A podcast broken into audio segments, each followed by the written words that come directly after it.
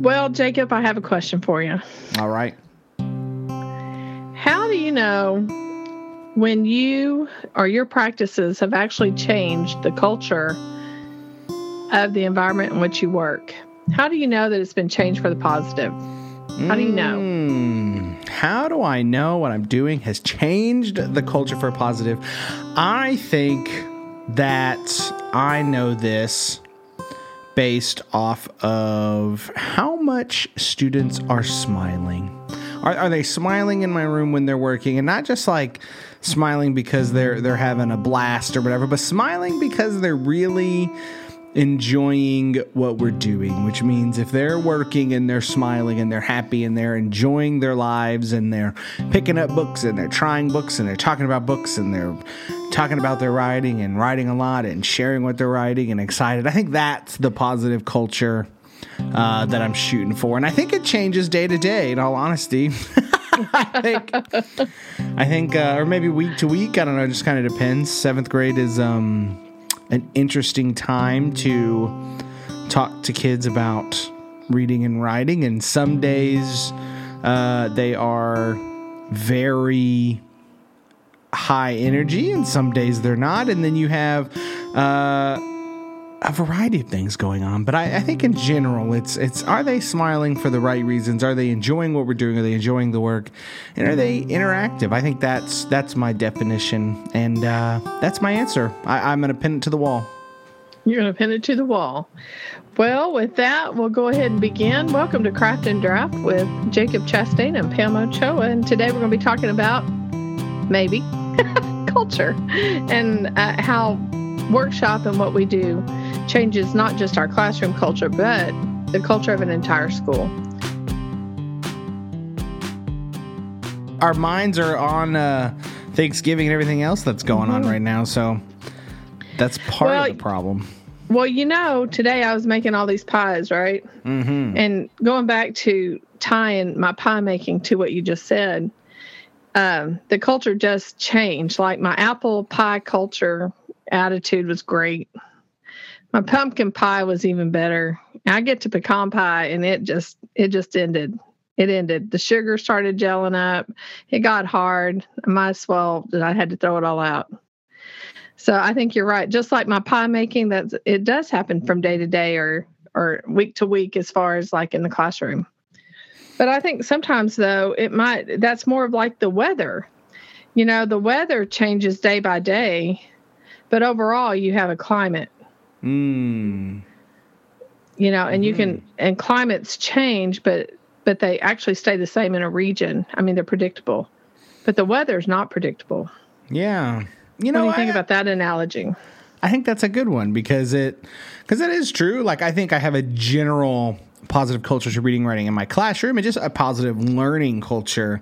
Um, but then you know the weather changes and kids might walk in one day and uh, like for instance if, it's game day for all my athletics um, students they are very they're far more talkative and angsty than if we're not uh, if, if it's not a game day. But that doesn't affect the classroom culture because the classroom culture can still be positive. We can still have all these positive reactions. But yeah, that's a that's a good way to put it, and it's a good way to think about it like that because it's like don't get dragged down by bad weather. You know, some days you got bad weather, and that's okay.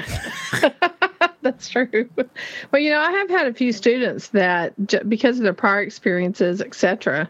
You know, they won't give. They walk in you know that happens a lot if it's like a, a new student coming from another school and mm-hmm. they're not used to the way we do things and they walk in sometimes they kind of suck the air out of the room sometimes you got to kind of watch those because you can well you could really i think mess up the the classroom if you let it you got to figure out a way to to circumnavigate that that particular situation. I've got a few right now that are struggling. I think you know in their home lives a little bit. And with the holidays coming up, I, have noticed that there's a few of them that are like, I don't want to go home, and um, and I can see, and you can just kind of tell it kind of changes. Mm-hmm. Their their ways have changed a bit. Uh, we've been doing these tutorials for students to try to make up some uh, some possible gaps or just kids that are, are struggling a little bit, you know, academically. And uh, the kids that I've had, I've had a lot of them. There's there's a few of them that you know we do the tutorials from like 4:30 to 5 uh, every day, and then will leave and a lot of them either walk home or something like that but some of them literally like i'll because i'll stay afterwards for a little bit and then so i'll leave work at about i don't know 5.15 5.30 sometimes 6 o'clock depending on how well i managed my time in the meantime and um, so like sometimes I'll leave around like 5:45 or 6 and I will see these students just kind of hanging out at the front of the school still. And so like the next day like one of them was like, "Hey, you were here for a long time." I was like, "Oh, you saw me?" I was like, "Yeah, I was going home, but you were standing up here." And like, "Yeah," they're like, "I could have walked home, but I just didn't want to go home." And I was like, "That's such a huge sign of a variety of things. You know, it's not like they're, they're necessarily in turmoil or something like that, but the fact that so many of these kids would rather be at school or hang out and be in the class or something like that, like that's a it's a it's a sign of, of a variety of things. But I think it's um, it speaks volumes to kind of the, the power of, of schools and and and why everyone like maybe we should kind of guard ourselves when we're talking about how excited teachers are for the holiday um, to like be off because everyone has uh, you know you shouldn't feel guilty about wanting time off but it's also you should be mindful of the fact that sometimes people don't go home to what you go home to. Well that's true that's true. I think I've, I've got one student in particular um, that that I that I have in my mind, and that is, you could tell that that that you know they get more quiet, um, not really, you know. So trying to just make a point to go talk to that student, and you know, not necessarily ask them what's going on. I I had done that earlier, so I already kind of knew there was an issue but so instead, just kind of talk about, hey, what do you want to write about today? You know, what kind of reading are you going to be doing? You know, and kind of give them some tools they can use, especially with the reading. Uh, maybe make sure they have a book before they go home, things like that that might could help them. Um, and I think you know that that was helpful. Uh, just talking to him about the the book that he selected, making sure that they went down to the library and made sure he had a book that he was interested in and maybe talk about some things that he could be doing uh, in his spare time. We had a a half day right before Thanksgiving, and we, you know, it was a day. Our principal gave us. It was English's turn to where the admin took our class for a day because each period only lasted about twenty minutes. So oh. they took all the English classes, just went to the auditorium and worked on whatever. Um, and during my time, uh, at least once, I went into the auditorium to kind of talk to my students because I, if I'm there, I have to talk to. I can't like ignore them all day. I can't. It's just not right. in my genetic makeup. So like, I went in there and I was talking to them and we were just having conversations and talking about whatever they wanted to talk about. And it was so funny because a lot of them were like, Chastain, I need a book before break. I need a book for break. So like the last hour of their day, I was just making sure like all these kids had their books either that they left in my room or there was a few that they wanted something just new that they mm-hmm. hadn't because they just finished a book or something like that, um, which was funny. So I kind of did the same thing, but I, I've also what's funny is today I got sent like three different pieces that kids have just been writing over break. Oh, um, wow. They just sent it through Canvas, which I, I I'm always like I feel I feel spoiled because they the fact that they write so much, but that they want to do that like that. I think that's when you when you're talking about culture, it's like, do your kids want to do what you're doing in school outside of school? Like I think that's a really good sign that a culture is is going well. And now this, you know, for for science and math teachers and, history teachers might be a little different for them, but luckily we're just talking to literacy teachers here and English teachers, so. but I, I think in the in the English classroom, you know, if kids are going home and reading and writing at least a little bit, or maybe they're even thinking about it, like I think that's a sign of of of the culture that we breed because it becomes something more than just academics. I I, I don't think that's easy to do either. No, I don't think so. But um, I do think that that through reading and writing, that's a great way to start. And even if you're in another subject, which, you know, I've taught a few of those other subjects, but even then, through reading and writing, having them uh, explore, like let's say history, things like that, having them take pictures of things that they think are interesting over the holiday. Uh, try to find, I think Nancy Atwell in her book, um, um, Lessons That Change Writers, she she had like a, a, a notebook with a book that did that. And she had one where uh where poetry hides. And so she would have kids go and do like scavenger hunts in their own home and look for places where poetry hides. And the little crevices you know where there's the ants that are walking, you know that happen to be in the corner of the kitchen or something or maybe even outside or just any kind of thing um, that one shoe you can't find uh, anyway, places where you know where poetry hides, and to kind of look for that. So maybe giving them some things like that can be very helpful. And in social studies, looking for things that that you know are things that you've been studying, especially in geography. You could take pictures of place and things like that, and then and then write about them. I did have a student um, email me the other day. She said that she published one of her little books she started last year. She's an eighth grader, and she's homes she's not homeschooling, but she's she chose to do online.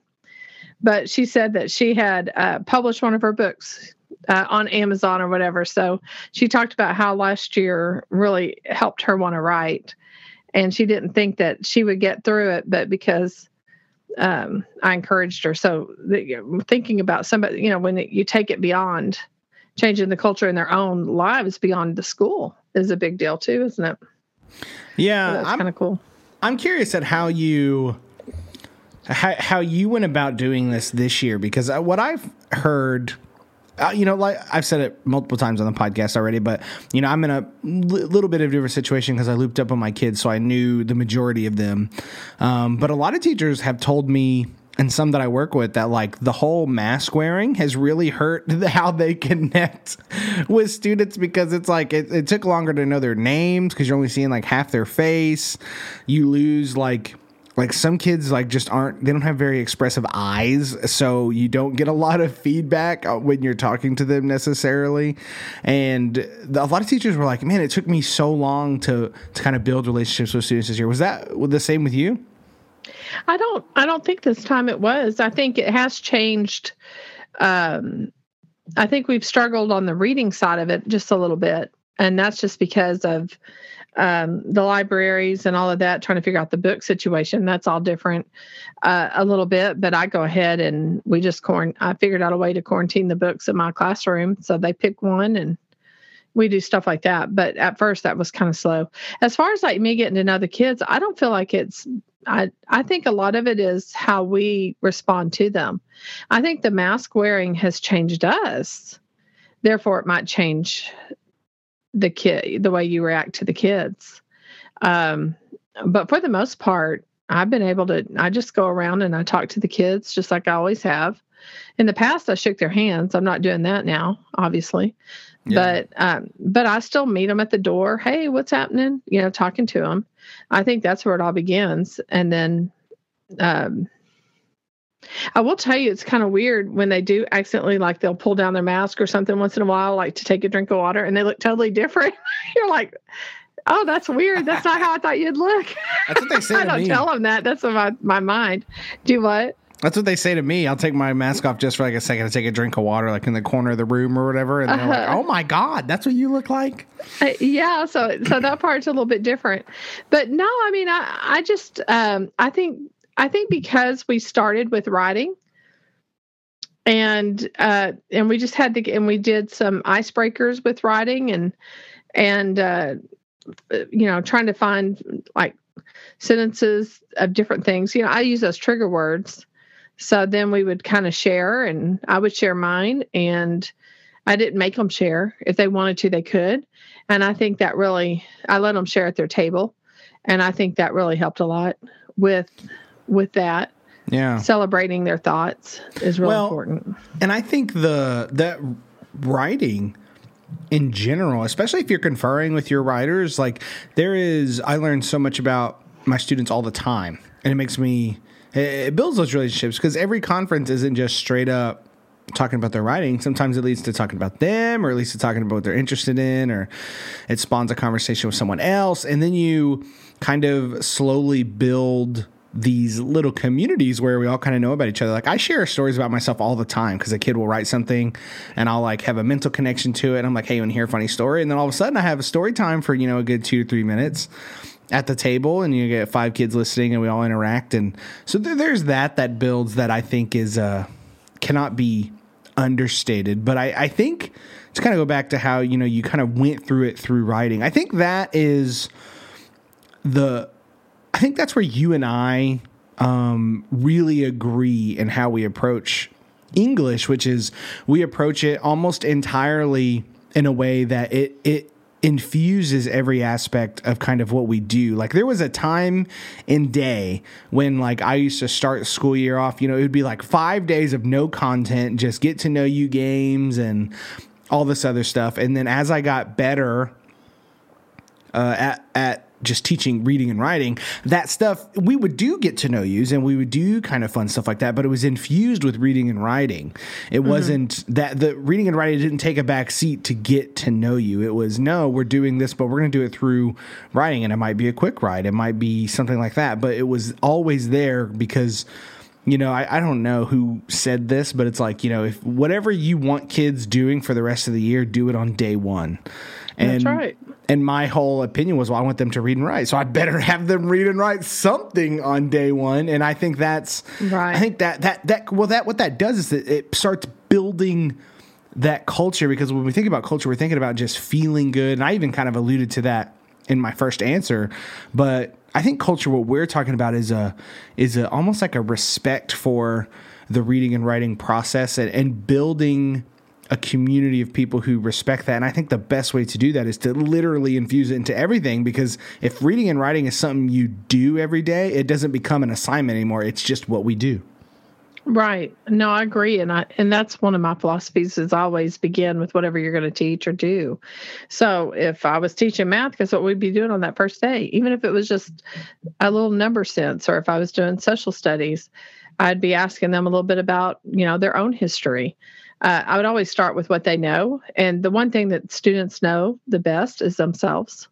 So if you start with that, then you get to know them, and I think that's that's part of it. I kind of started with uh, some trigger words, but it would be more like um, I think I did balloons, and so then they would talk about you know balloons, and when they got a balloon for their birthday, or had one talk about riding in a hot air balloon, and you know, things like that. And so when you, I think when last year I started with clouds, you know, people look up in clouds and they talked about shape. And one of the best um, pieces of writing that I got was it started with the the boy said about his dad. Um, his uh, well, looking at the clouds with his grandpa when they flew a kite. And then he talked about how his grandpa's no longer with us. But when he looks up at the clouds, he still remembers his grandpa. It was a really nice piece and uh, it took him back. And I think because of doing that, and then I do it with them for myself, then that that builds that community. Yeah, you know it's so funny. One, that's a really good connection. Like that bit that that moment where that kid made that connection, you're like, yes, that's what I'm talking about. But the there was a I remember you talking about this cloud thing. As soon as you said it, I was like because when we were when we were coaches and you knew the moment you knew you. you were going back into the classroom you started planning how you're going to attack it and you had like this like you said like kind of like a thematic kind of look at, at something or like a symbolistic kind of way of, of going after some stuff and you're like clouds. I'm going to do clouds. You talked about clouds for weeks trying to plan and it worked they did. It worked. talking about it today, but I mean, he, so yeah, yeah. No, he uh, now this year nobody. It was funny because uh, we have a new we had new some new teachers this year a little bit, mm-hmm. and uh, we went ahead and did. Um. Anyway, we went ahead and did uh, some other trigger words, you know, balloons and cloud. But I don't think we did clouds. We did marshmallows, but uh, that one's always kind of fun. Um, but anyway, yeah, no, I had a whole entire lesson on that, but I, uh, not everybody bought into it, and our pe- because we were online, I couldn't like go rogue. so I didn't get to do it, but it was, I really enjoyed it. I mean, I got a lot of good pieces out of that, but I did, I did uh, put it with a, with a song. And so, yeah, and then I and then I created this PowerPoint and showed them all different kinds of clouds and yeah, yeah. That's good though. But that's that's the stuff that your ability to do that is you because you instinctively know that if you layer like it, it, at first you know it's like oh clouds right it's kind of like it's all you know it's a silly idea and or that but when you start layering it in all these different ways what you're doing is it's no you're not really talking about clouds what you're talking about is the generation of connections and ideas which is like the foundation of everything right. we do in workshop is teaching kids how to make connections to literally anything like if you can do that you're good to go Right. And then if you can take it and tie it to something in reading or like a song, a poem, mm. something like that, then now you you yeah. So well, that's especially when you're talking about like college board, right? Like I don't know who I was talking to recently, but we were talking about like how like what college board uh, dictates, you know, and kind of what they're looking for in kids, you know, going to college and whatnot, and like essays and how how that trickles down into the way his, uh, high school teachers teach, and then to a little bit less degree how middle school teachers teach and everything else. But like the idea, like one of the oh, I remember we were asking the question like, why is in high school, why is like going through the classics such a uh, why is that still such a main thing in high school? Like, why, like, no matter where high school you go to, you're going to see The Great Gatsby, you're going to see 1984, you're going to see Of Mice and Men, you know, you're going to see this, the, the right. Scarlet Letter, the all of that. Yeah. Yeah. And not to say anything about those, I've talked about the canon ad nauseum, but like, all of those are great. But it's like, why is it so, like, entrenched into the system? And to some degree, I've heard the argument of people saying, well, you know, they need to be able to reference those things because the essays, like what they're required to kind of do well in like these certain types of essays they have to write is make those connections to these to these and they have to be able to reference them and talk about like the symbols in them and stuff like that. And they think like well if we don't hit on these books they're not going to have these connections. But i would argue that if we do what you're talking about if we're talking about if we constantly train kids to make connections across genre across even mm-hmm. from pictures to ideas to experiences to a song based on a cloud and we do that over and over again at progressively deeper levels and across text and from their books to their writing to our writing to poetry to everything else what you what you are creating is a human being that can synthesize anything so they can read a passage from of mice of men without ever reading the book and be able to extrapolate all kinds of meaning out of mm-hmm. it. And that way, I feel like that's a. I feel like it's less of a gaming system then. That doesn't mean don't have them read the books, but just this idea of if we're really trying to create thinkers, then just simple tasks like what you're talking about is that's the I think that's the foundation and ultimately what leads kids to being able to do that. And I'm going to I know I've been on a soapbox for a second, but I want to take this one step further and talk about how one of the things I do with my students so much and they really find it annoying at first and then they they start doing it. But mm-hmm. early in the year when they talk, especially if I'm talking to a kid who isn't writing, like they're stuck on something, they'll say something I go, "Oh, that's a great line. Write that down." And they're like, what? And I'm like, that's a great line. So, like, middle school, right? Kids are angsty. They're like, oh my God, he's ruining my life. And I'm like, that's a great line. Put that down. And they're like, oh my God, Chastain. yeah, they're like, Chastain, not everything is a line. I'm like, yes, it is. Everything is a line. And they get so mad, especially like, because they'll start like ranting about something. And I'm like, no, right there, that's a great line. Put that down. I'm like, Chastain, I'm just trying to talk to you. I'm not trying to write. And I'm like, but what's happening though, the when I do that, the whole goal of that purpose or the whole goal of that process is to get them to realize that writing is so much more about selecting the right things that mean something versus trying to craft something that's meaningful, if that makes sense. Does that make sense to you? That made sense in my head. Well, one of the things that I think why that makes sense is it comes naturally from them. And I think when we're writing, we try, like you said, trying to craft something. And that's one of my biggest hangups for myself is I'm busy. I'll end up erasing probably six good lines because I'm trying to find the perfect line and I never get to any line. And I think teaching these students to recognize something that's their own that's really good and then they start listening for it i think uh, it comes from their own self and i think that's what writing does good writing comes from yourself mm-hmm. i mean mm-hmm. even if you're writing for someone else Mm-hmm. You gotta you gotta have your own opinion. You gotta have your own thoughts. It comes from you. Um, you know, it starts from the inside, but when you want to push it further out, you have less of you in it, but you're still in there. Yeah. Well, which is our I, voice. Yeah, and I think you know this happened to me today. I was drafting, um, our I was drafting my book uh, not ours, unfortunately. That's that's on the docket tomorrow. I was making pies. Um, but no, I was putting in. You know, I was about it was about the I was around sixteen hundred words for the day, which I always try to hit two thousand when I sit down. If I if I cross fifteen hundred, I consider it a success. Anything less than that, I'm depressed. But no. two two thousand's my goal, but I'll I'll take anything over one fifteen hundred. Um, so I'd already hit that, so I was feeling good, and I was like, I just wrote a really good section. I, I was I was feeling it. It flowed really nice. I was I was I was keeping the editor at the door. I wasn't editing anything. I was just going, and it was it felt good. And then I reached a point where I was struggling with how to phrase the beginning of this next section. And I it, I sent me down a rabbit hole of googling for something.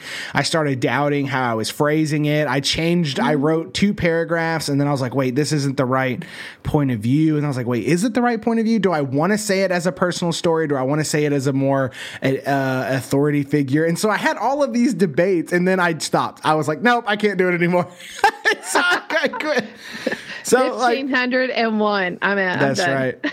that's right. And like, because I got what happens is it's there's there's a flow that you can get into, and I I think the more you write, the the better the flow you or the quicker you can get into that flow state. I don't think there's a muse. I think it's more of a it's kind of like you show up to work every day and when you show up to work every day there's a zone you get kicked into even when you're tired even when you're having a bad day you're like all right now i'm at work and then you go i think the same thing is with creation I think a lot of people who struggle to write or make music or whatever that they're doing creatively, they struggle to make a pie correctly. They just don't make pies enough, so they're it, it, there's there's it's harder to get into that flow state. Would you agree uh, as a pie maker yourself?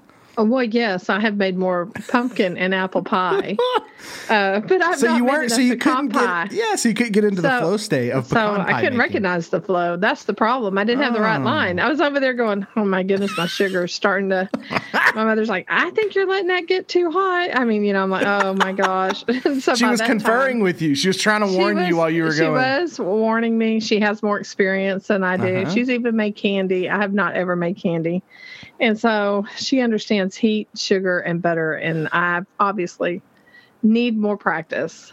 So she's in there making my pie right now. I got my mother making my pie. Well, and I, that's such a that's such a funny. She's my editor. Well, exactly right. I mean, that's a funny uh, piece. And uh, to the editing comment, I mean, you saw like when I wrote "Teach Me Teacher," I, I, show you like the the different versions I had of just the starting few paragraphs and how they evolved over time and changed according to editing remarks. You know, there was three editors on that book, including one of my friends and my wife. So I guess four, or five, and then uh, that just that added all kinds of different voices. I still think the original voice was kind of like the true me, whatever that means.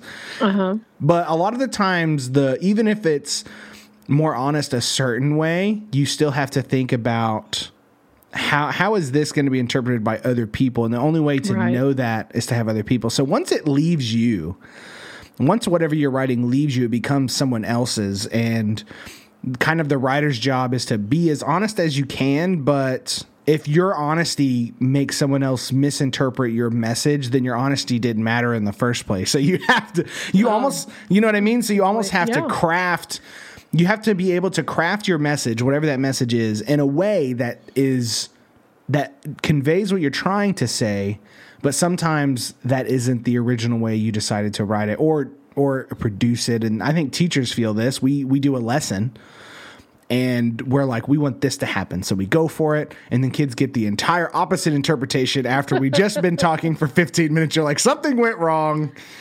Right. Um, but that the only way to get past that i think and this is where i think culture comes up again is if we create a culture where we are all struggling to make meaning which is what i think the reading and writing workshop is um, then that culture it becomes okay to misinterpret. It becomes okay to mess up in how you present something. It is not just red marks. I handed back a scribbled red mark sheet or maybe in today's world a marked up google doc and send it back right. to you to fix. It's no we're in this together. Hey this doesn't i don't think this is coming across the way you think it is. And when you create that culture now you have a bunch of kids willing to take risks because there's no reason not to no, I think you're right. And when we become a collaborator with them, that really makes a difference. Um, there's one of the things where, like, when a kid will ask for a conference and I'll start conferencing with them, you made me think of this. And that was sometimes I'll say, Well, it's still your decision. If you want to keep that line in there, you can keep it in there. You know, I mean, it's, it's your decision. What I want you to do is I want you to know why you're keeping that line in there.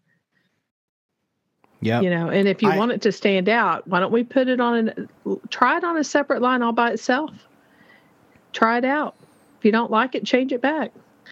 But you know, to me, that's kind of how I work with the students, and I let them go practice, and then when they, um, you know, and then they try it, and if they don't like it, you know, like if they're, I'll make them do like two or three different leads, and then they pick one that they like that works the best. Sometimes mm-hmm. their original one is what they stay with.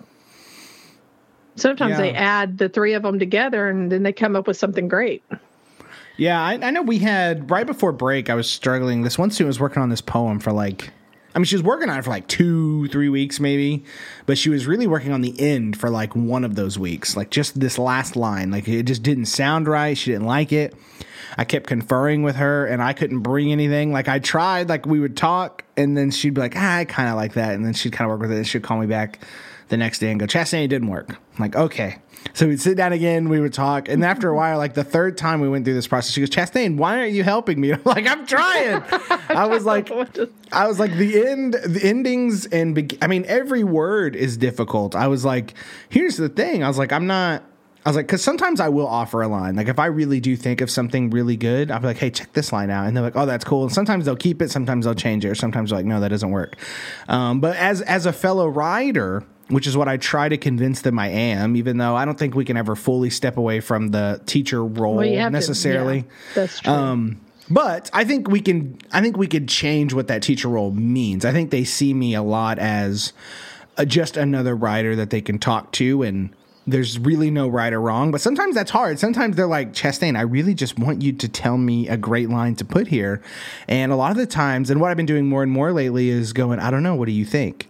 And then mm-hmm. going forcing them into that thinking because um like Dr. Carroll talks about, r- writing is the most rigorous activity that we could ever do in a classroom.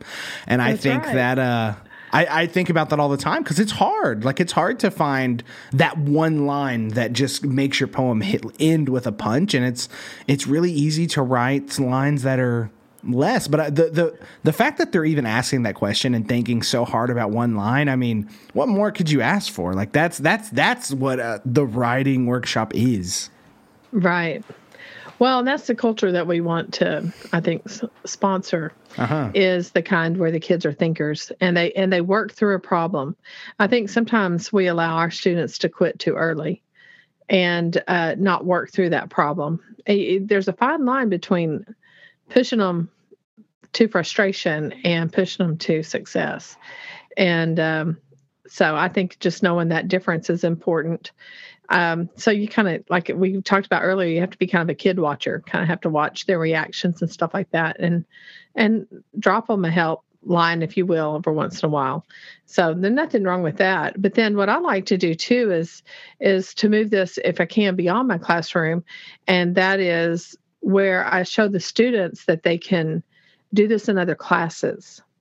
So when you're writing that paper for, or when you're having to justify, then, you know, like justify their math, you know, then this is a nice way that you can use what you just said. This is a nice way you can formulate a paragraph when you have to write a paragraph for math and then start there. So just kind of teaching them how to extend their thinking beyond I think is very important. Well, it's one of the hardest things to do in education too, is to transfer learning. We all know mm-hmm. this. We we know this when we work on one genre in class, for instance, and you move to the next one. It's like they forget all the tools they just had in the other yeah. genre. Um, but and so add that to a whole different class, and you have a different issue. You know, last year I was working on my dual masters, one in curriculum, one in administrative leadership. And so I had, you know, you have to, in the state of Texas, to get your principal certification, you basically have to do uh, a, a year long project for your campus and it has to serve whatever domain that you want to serve. And so I did curriculum because that's what I was fascinated in. I did writing because, um, that's also what I'm obsessed with, and my principal was down to do it. So we did this huge project where we were trying to get writing to happen in every single classroom. And one of the pieces of data that we did is teachers had to send in two examples per student of their writing in their classroom for various purposes. We didn't really put a restriction on it, just examples of where you're having kids write. And so we pulled all this data and then one of the trainings I did afterwards was showing them, I showed them these pieces of how kids are responding. And I showed one in English, and it was very, it was like a reading response. It was very nice and neat, and it was like very grammatically correct. I showed a social studies one, it was all over the place. The kid clearly hated mm-hmm. social studies. And then a math one that was okay, but it was kind of distance.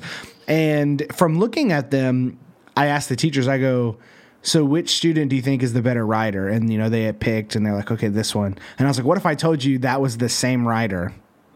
in different oh. classes and they were like no way and i was like yes way and so i i showed them the pieces and i uh, they were like oh and i was like yes i was like so how my question to the whole staff was so how do we fix this? Because they can clearly do it and it's not your fault as a teacher in math. Like you don't like it's not something wrong you're doing necessarily but it's what can we do to get a student to realize that writing good writing is good writing regardless of your purpose. You just kind of have to uh, apply what you know and, and have that connection. And a lot of it did come down to, well, maybe they just don't like those other contents. I'm like, well, so how do we fix that? How do we make them connected to math to where they want to write well in math? And now I don't I don't know if there is an all-in solution to that, but I think having that conversation with professionals um, is enlightening. But that exercise alone was really powerful for a lot of them to see that uh, a student from that's class to class can be entirely different. That's that is interesting. I mean, that's something. So, did you do anything else with that, or did you have to write in a report or anything like that? Yeah, I mean, for for my actual administrative stuff, I had to take this data because what we were doing was we had just teachers have the students write up until about December, a little bit before December, was around Thanksgiving, and then based on that data, I compiled trainings on what we should incorporate across the board. So like are students struggling with like if they're if they're answering prompting questions in social studies and math, what are the key differences in how they're attacking the question?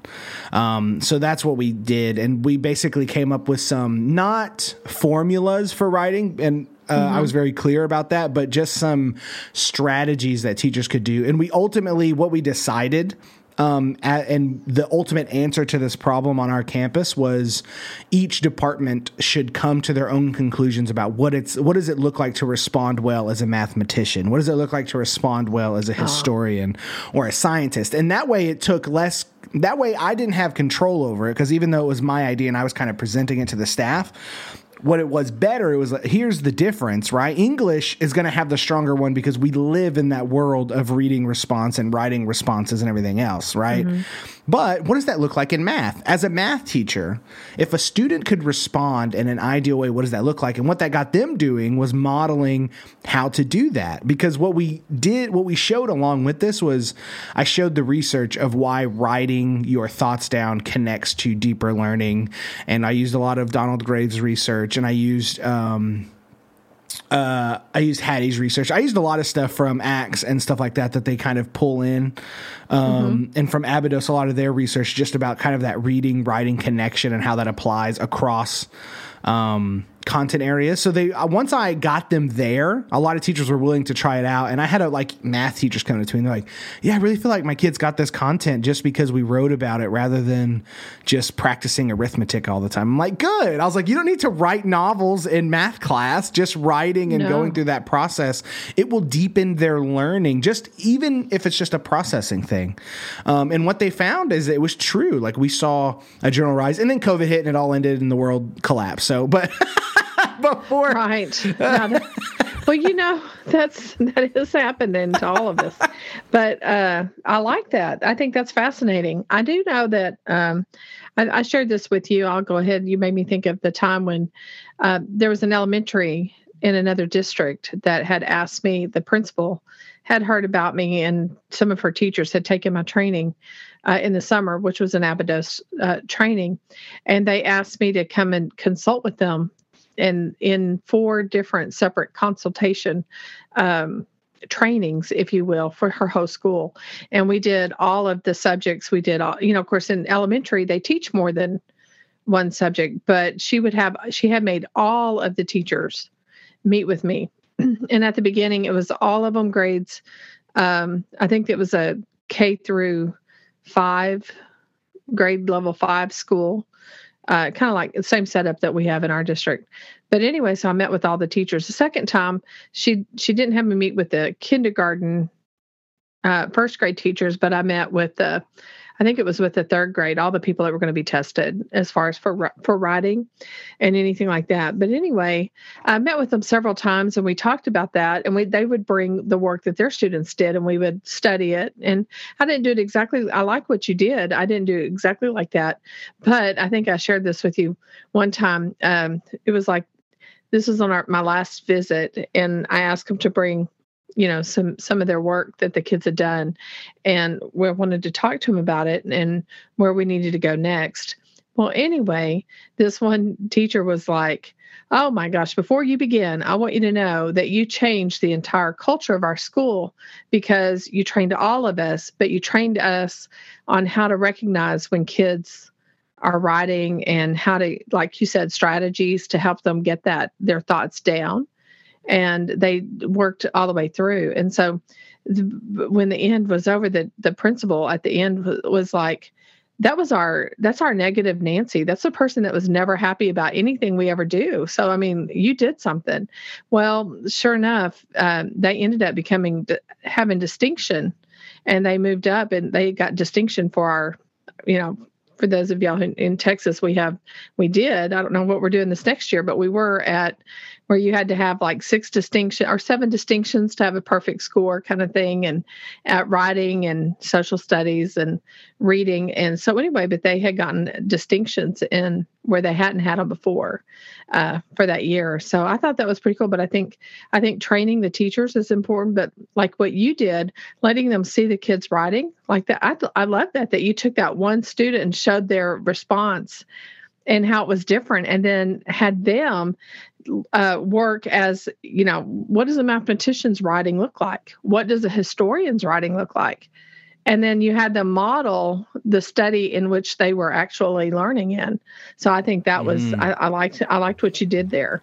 Well i appreciate that. I think a lot of that came from well honestly the most informative thing i got out of that was i read I read so many pieces because this is every kid having two pieces, and I knew that if I was going to have teachers, because teachers had to turn these in, right? This, these are physical pieces of paper, and I knew they were already. It was kind of a. It was to a little bit a compliance thing, right? Because it was like a, hey, we want to do this. We're like conducting this research, and they're like, okay, we'll do it or whatever. So it wasn't they, you know, it wasn't like something they were all super happy to do. So right. I knew I had to read every single piece of writing, otherwise, um, I I ruin the effort that they did, and I know know what it's like when people ask me to do something and then someone doesn't look at it.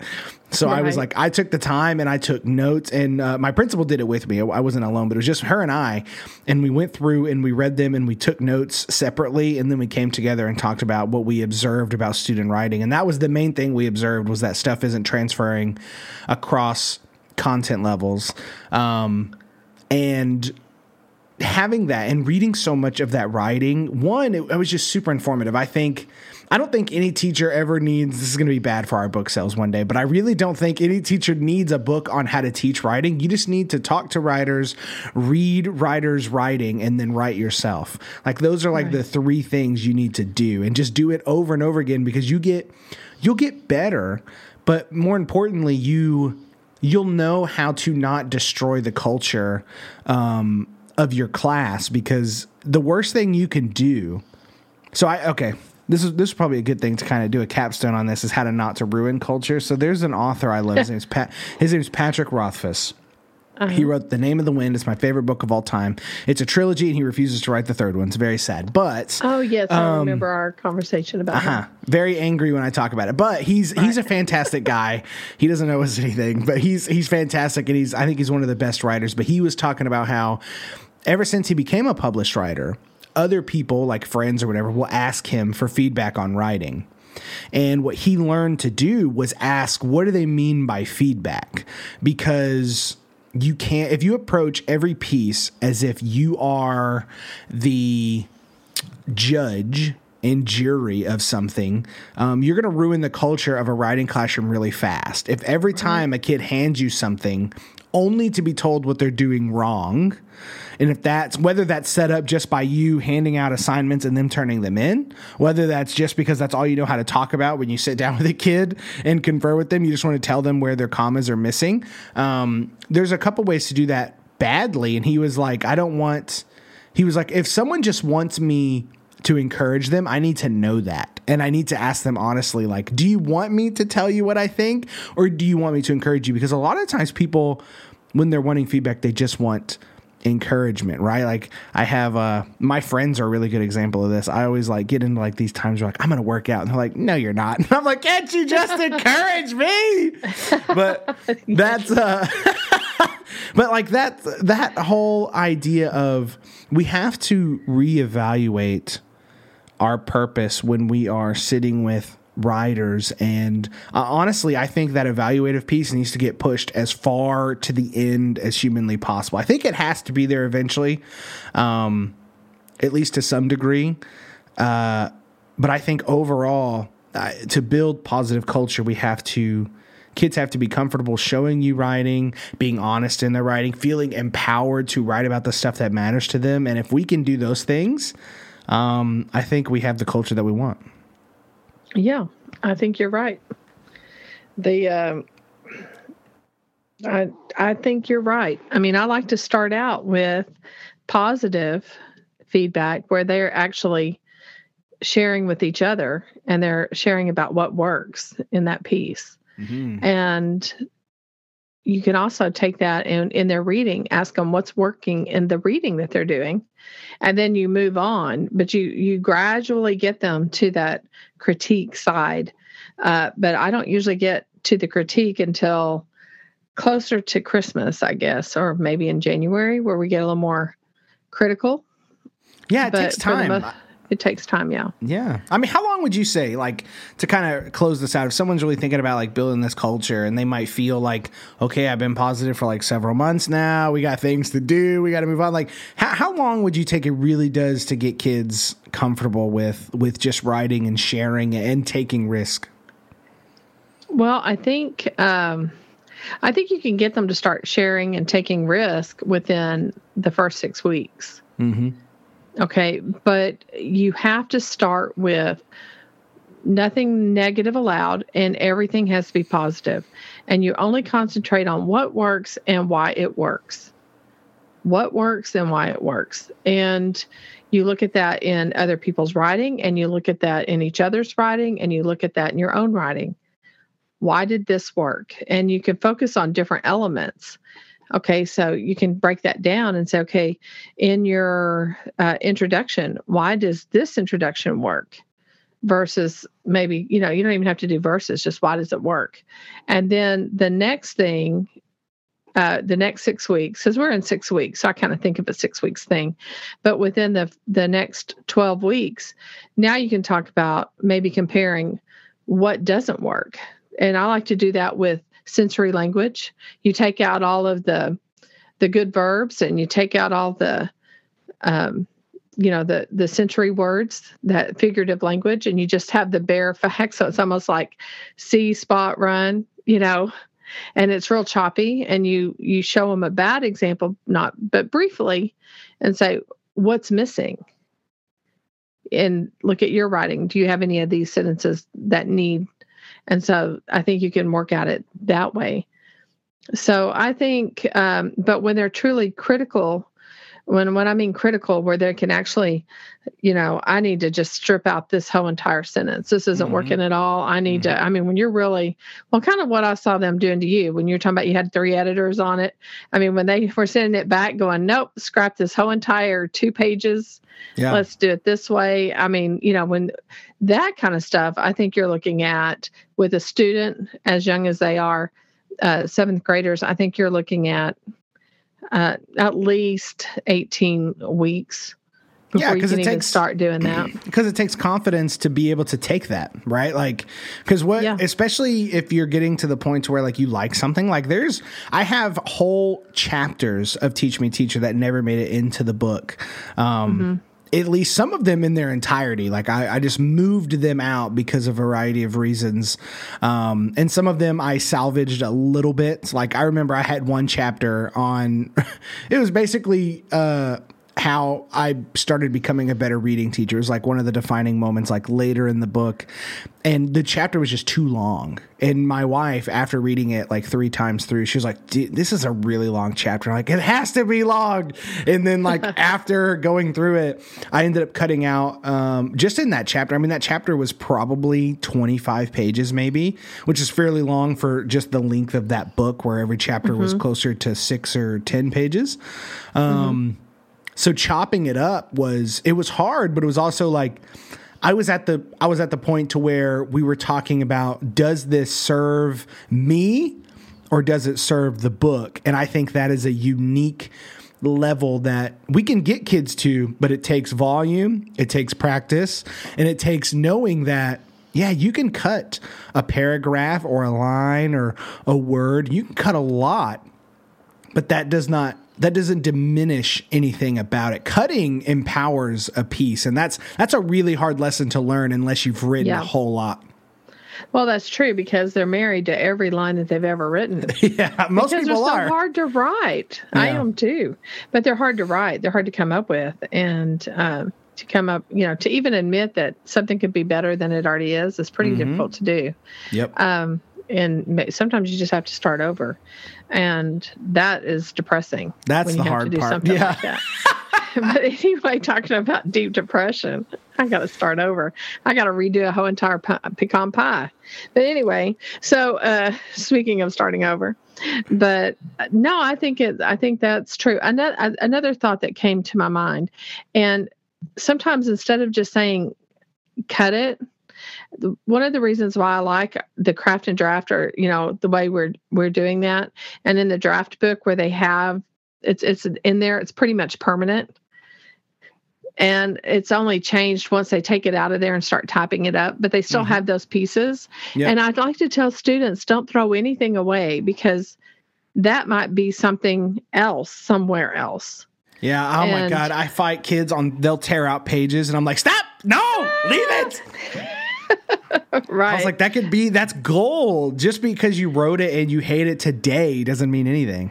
Right. And I think I was listening to uh, Will Hobbs and he has a whole file cabinet. He says that he his his notebook is a file cabinet and he goes through and he looks for things and he just like like what you're talking about. This is a great line, this is a great article and he looks and he does all this and then periodically he he shifts goes through all of his, you know, he has everything categorized and then he'll, he'll with topics.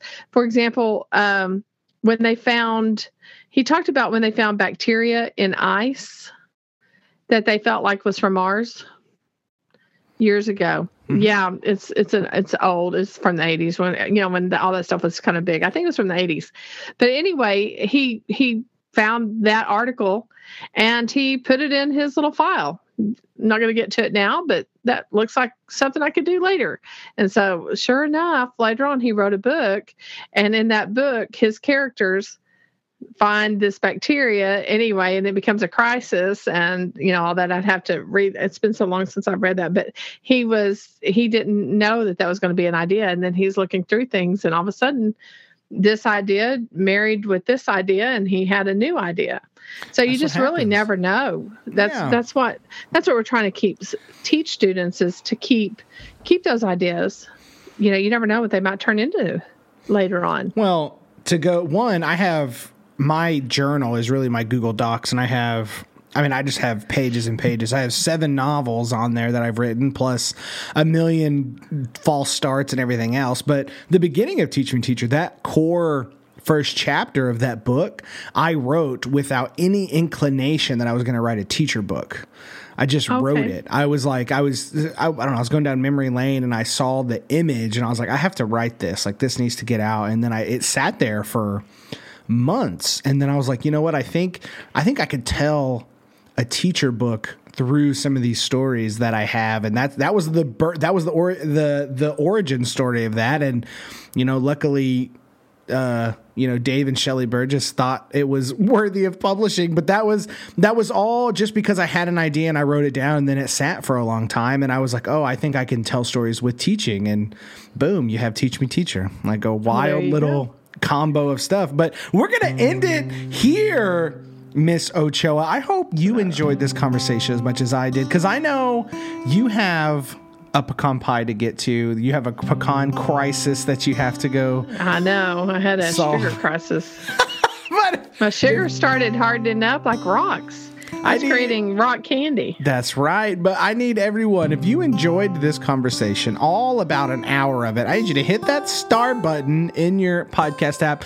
That helps us out a lot. Leave a review for the podcast, especially if you've been listening for a little while. Shout out. I know we had someone reach out and say they were wanting um, the like to kind of get the inside scoop of the craft and draft process. We're working on something. We're going to work on something for you guys because, you know, we're working on the book, obviously, but I think we also want to have some you guys take advantage of the craft and draft system to kind of explore it on your own and and uh, take a look at that. But that's in the works. So know that we're having that conversation. But you know, everything's slowed down by COVID. Our planning slowed down. The podcast recording is slowed down. Everything else. So we're trying not to overwork ourselves this break, but guaranteed we are thinking about all of these things. So, ladies and gentlemen, just know that we are here for you.